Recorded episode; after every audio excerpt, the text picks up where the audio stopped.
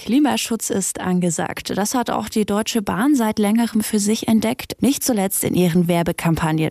Da appelliert sie, dass man statt mit dem Flugzeug Richtung Grand Canyon doch lieber mal mit der Bahn ins Rheintal fahren sollte. Sie wirbt mit 100 Prozent Ökostrom im Fernverkehr und streicht dazu kurzerhand ihre ICE-Flotte grün. Gleichzeitig ist sie aber auch Großabnehmer beim neu gebauten Steinkohlekraftwerk Datteln 4. Ab 2020 wird sie 25 Prozent ihres gesamten Energiebedarfs von dort beziehen. Wie ernst nimmt die Bahn den Klimaschutz also wirklich? Mission Energiewende, der Detektor FM Podcast zum Klimawandel und neuen Energielösungen in Deutschland. Eine Kooperation mit dem Ökostromanbieter Lichtblick und dem WWF. Die Bahn arbeitet an ihrem Image, Vorbild in Sachen klimafreundlicher Mobilität zu sein. Ob das auch den Tatsachen entspricht, wo es Probleme gibt und was besser laufen könnte, dazu hat sich mein Kollege Yannick Köhler informiert. In Zeiten der Corona-Krise ist er nun nicht bei mir im Studio, sondern in der Telefonleitung. Moin, Yannick. Hi. Ist denn die Bahn jetzt so klimafreundlich, wie sie behauptet? Die Bahn ist, äh, das wird jetzt niemanden wundern, was den Vergleich mit anderen Verkehrsmitteln angeht, auf alle Fälle eines der klimafreundlichsten. Und ja, um das mal mit ein paar Zahlen äh, vom Umweltbundesamt zu untermauern, im Fernverkehr werden mit der Bahn nur ca. 32 Gramm Treibhausgase pro Personenkilometer ausgestoßen. Zum Vergleich beim Pkw sind das Ganze 150 Gramm und mit dem Flieger sogar 230, also um ein Vielfaches mehr. Und wenn man jetzt nicht äh, zu Fuß laufen will, dann kann da eigentlich nur der Fernbus so ein bisschen mithalten. Ja, weil man das jetzt aber so hört, Janik, dann kann ja die Bahn ihre Züge guten Gewissens grün streichen. Ja, die Bahn ist zwar klimafreundlich, aber noch lange nicht klimaneutral. Und da muss man auch sagen, dass einige dieser Marketingkampagnen mit 100% äh, Ökostrom und so weiter auch ein bisschen irreführend sind. Also diese Behauptung im Fernverkehr 100% Ökostrom, das äh, stimmt nämlich nur auf dem Papier. Also alle Züge der Bahn, die fahren natürlich mit demselben Strommix. Was anderes ist physikalisch schon gar nicht möglich, dass da für Fernzüge jetzt ein anderer Strom durch die Leitung fließt als für den Regionalverkehr. Und die Bahn kauft dann lediglich so viel Ökostrom ein, wie der Fernverkehr so an Strom verbraucht. Um zu sagen, wie klimafreundlich die Züge der Deutschen Bahn insgesamt unterwegs sind, da muss man sich dann die Zusammensetzung des gesamten Bahnstroms anschauen. Also wie viel da aus fossilen Energieträgern kommt und wie viel aus erneuerbaren Energien. Dieser Bahnstrommix, der ist heute schon deutlich grüner als beispielsweise der bundesweite Strommix, den wir zu Hause in Haushalten bekommen. Das macht das Reisen mit der Bahn nochmal klimafreundlicher. Aber ähm, dort wird nach wie vor auch Kohlestrom eingespeist. Das ist in den letzten Jahren weniger geworden. Also der Bahnstrommix ist immer grüner geworden. Derzeit steht er bei einem Ökostromanteil von satten 60 Prozent. Aber da verbleiben eben 40 Prozent und die kommen vor allem aus Kohlestrom. Und das wird bis auf weiteres eben auch so bleiben. Das war Philipp Kosok, äh, Sprecher für Bahn und ÖPNV beim Verkehrsclub Deutschland, der sich für eine nachhaltige Mobilität einsetzt. Und der meint, die Bahn macht das schon ganz gut, äh, so wie das jetzt mit dem Ökostromanteil läuft, aber da ist natürlich noch Luft nach oben. Ja, 60 Prozent Ökostrom ist jetzt erstmal kein schlechter Wert. Im bundesdeutschen Energiemix kommen zurzeit ja nur 40 Prozent aus erneuerbaren Energien. Also ist die Bahn schon mal weiter als der Durchschnitt. Und der Anteil an Ökostrom soll ja auch in den nächsten Jahren noch weiter steigen bei der Bahn, oder? Ja, die Bahn hat je nach äh, Perspektive schon äh, ehrgeizige Klimaziele für die Zukunft. Sie will ab 2030 äh, einen Ökostromanteil von 80 Prozent haben und bis 2050 sogar ein komplett klimaneutrales Unternehmen sein. Philippe Kosok meint allerdings, dass diese Ziele auch deutlich schneller zu erreichen wären. Es gibt ein Zwischenziel für das Jahr 2030 und da kann man lesen, beim Bahnstrom soll der zu 80 Prozent grün sein. Das halte ich für ein realistisches Ziel, das bis 2030 möglich zu machen. Die Frage ist, warum nur 80 und nicht 100 Prozent? Diese 20 Prozent Lücke, also nicht grüner Strom, die stammen genau aus den verbleibenden Kohlekraftwerk Datteln 4, das nach Beschluss der Bundesregierung jetzt erstmal ins Netz gehen soll, Bahnstrom produzieren soll und damit eben äh, verhindert, dass die Bahn wirklich komplett klimaneutral werden kann. Das klingt an sich ja alles schon sehr widersprüchlich. Da gibt sich die Bahn das Image als Vorbild einer grünen Mobilitätswende und verpflichtet sich aber gleichzeitig ein Viertel ihres Strombedarfs aus einem neu gebauten Steinkohlekraftwerk zu beziehen. Wie passt das denn zusammen? Das ist schon alles ein bisschen problematisch. Also Datteln 4, das ist wohl das letzte Steinkohlekraftwerk, das jetzt in Deutschland äh, ans Netz geht. Und das jetzt, wo der Kohleausstieg ja eigentlich schon beschlossene Sache ist, sowieso ziemlich umstritten, da jetzt nochmal so ein großes Kohlekraftwerk äh, neu zu bauen.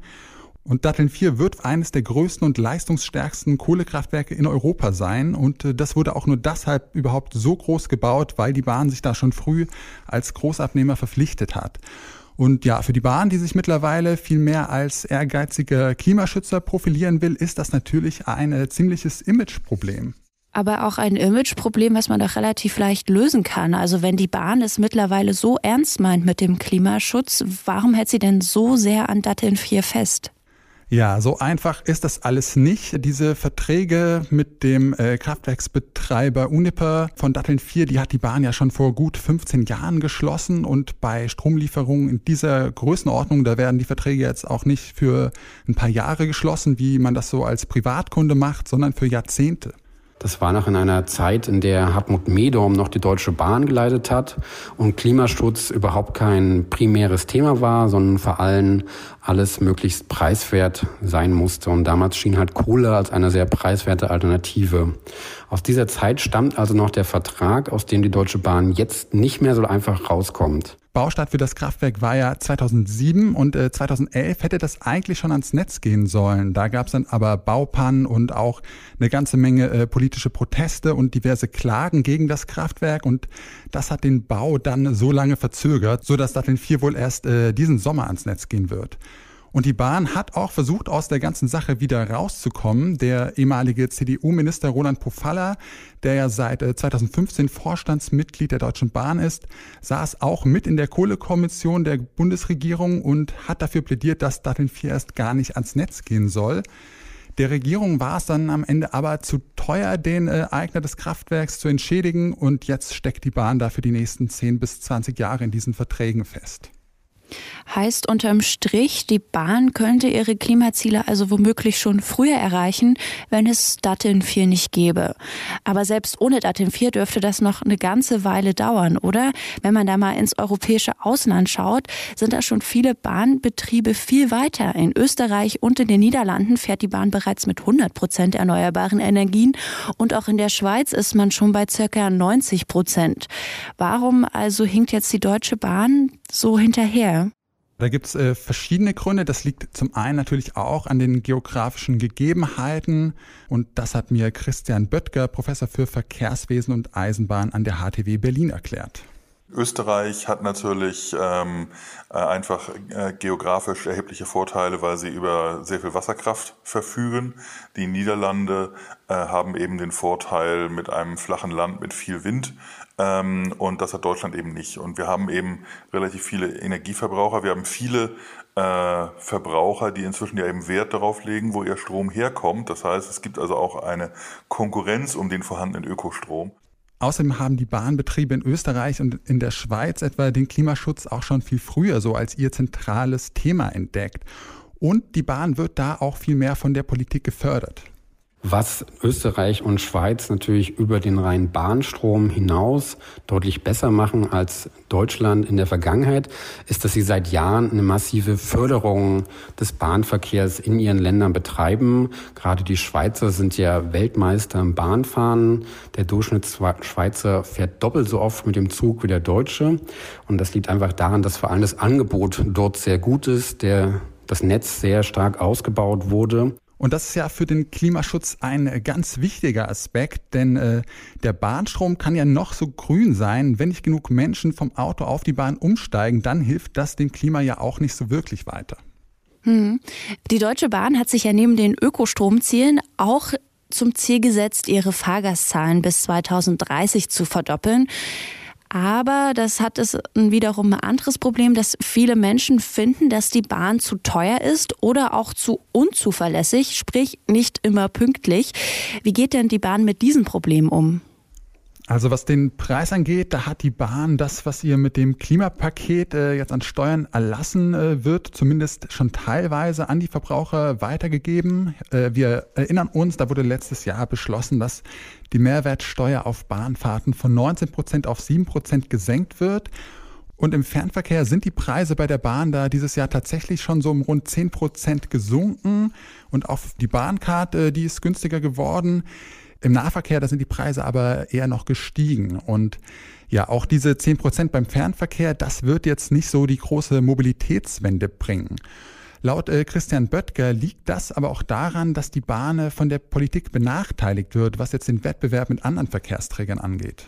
Und wenn man also sagt, dann soll doch die Bahn bitte nur noch 100 Prozent mit, ähm, mit grünem Strom fahren, wissen Sie, so, solange wie also der Flugverkehr keinerlei Steuern zahlt, keine EEG-Umlage zahlt ähm, und keine Mineralölabgaben zahlt, ähm, steht natürlich die Bahn auch damit im Wettbewerb. Und ähm, also ich finde es an der Stelle also auch sehr ungerecht, dann auf die Bahn einzudreschen, ähm, solange man im Prinzip eben sagt, alle anderen Verkehrsträger werden von sämtlichen Umweltauflagen bis heute eigentlich ja komplett befreit. Tatsächlich ist es so, dass äh, bei internationalen Flugreisen keine Mehrwertsteuer erhoben wird und auch das Kerosin äh, europaweit von der Energiesteuer befreit ist. Und auch Fernbusse haben jetzt im Vergleich zur Bahn zum Beispiel äh, den Vorteil, dass sie keine Abgaben für die Instandsetzung des Straßennetzes und so weiter zahlen müssen, wobei die Bahn natürlich ja extrem in ihr Schienennetz äh, investieren muss. Hm. Auf der einen Seite haben wir halt die günstigeren Preise, auf der anderen Seite ist aber das Problem, dass Züge ständig zu spät kommen oder überfüllt sind und dann viele Menschen weiterhin doch lieber das Auto nutzen, anstatt die Bahn um bis 2030 äh, doppelt so viele Fahrgäste bedienen zu können, da muss schon noch ein bisschen was passieren an der Infrastruktur. Die müsste erheblich ausgebaut werden. Aber auch das kann nicht nur Aufgabe der Bahn sein, sondern das muss durch die Politik gefördert werden, wenn man wirklich mehr Menschen jetzt vom Pkw auf die Schiene holen will. Und da jetzt nochmal den Vergleich zur Schweiz und zu Österreich.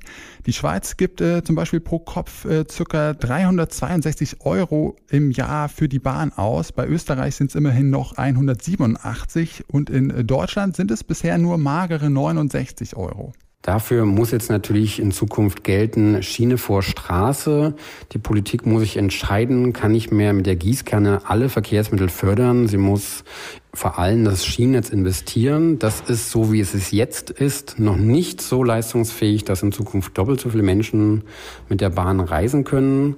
Immerhin soll äh, die Infrastruktur der Bahn in den nächsten zehn Jahren jetzt doch enorm gefördert werden mit äh, ja, der Summe von sagenhaften 86 Milliarden Euro. Ob das reicht, um das deutsche Schienennetz fit zu machen für eine zukünftige klimafreundliche Mobilität, das wird sich zeigen. Wie ernst nimmt die Deutsche Bahn den Klimaschutz? Was läuft gut und wo ist noch Luft nach oben? Und wie passt eigentlich Datteln 4 in die Klimastrategie des Konzerns? Das habe ich mit meinem Kollegen Yannick Köhler besprochen. Auf jeden Fall danke dir für das Gespräch. Gerne. Und äh, damit sind wir auch schon wieder am Ende von Mission Energiewende für diese Woche. Wenn ihr wollt, dann hören wir uns nächste Woche wieder. Da schauen wir uns die linke und linke Gruppierung genauer an und wollen herausfinden, was diese klimapolitisch fordern. Weil bei den ganzen Debatten über den Klimawandel fallen die gerne mal hinten runter.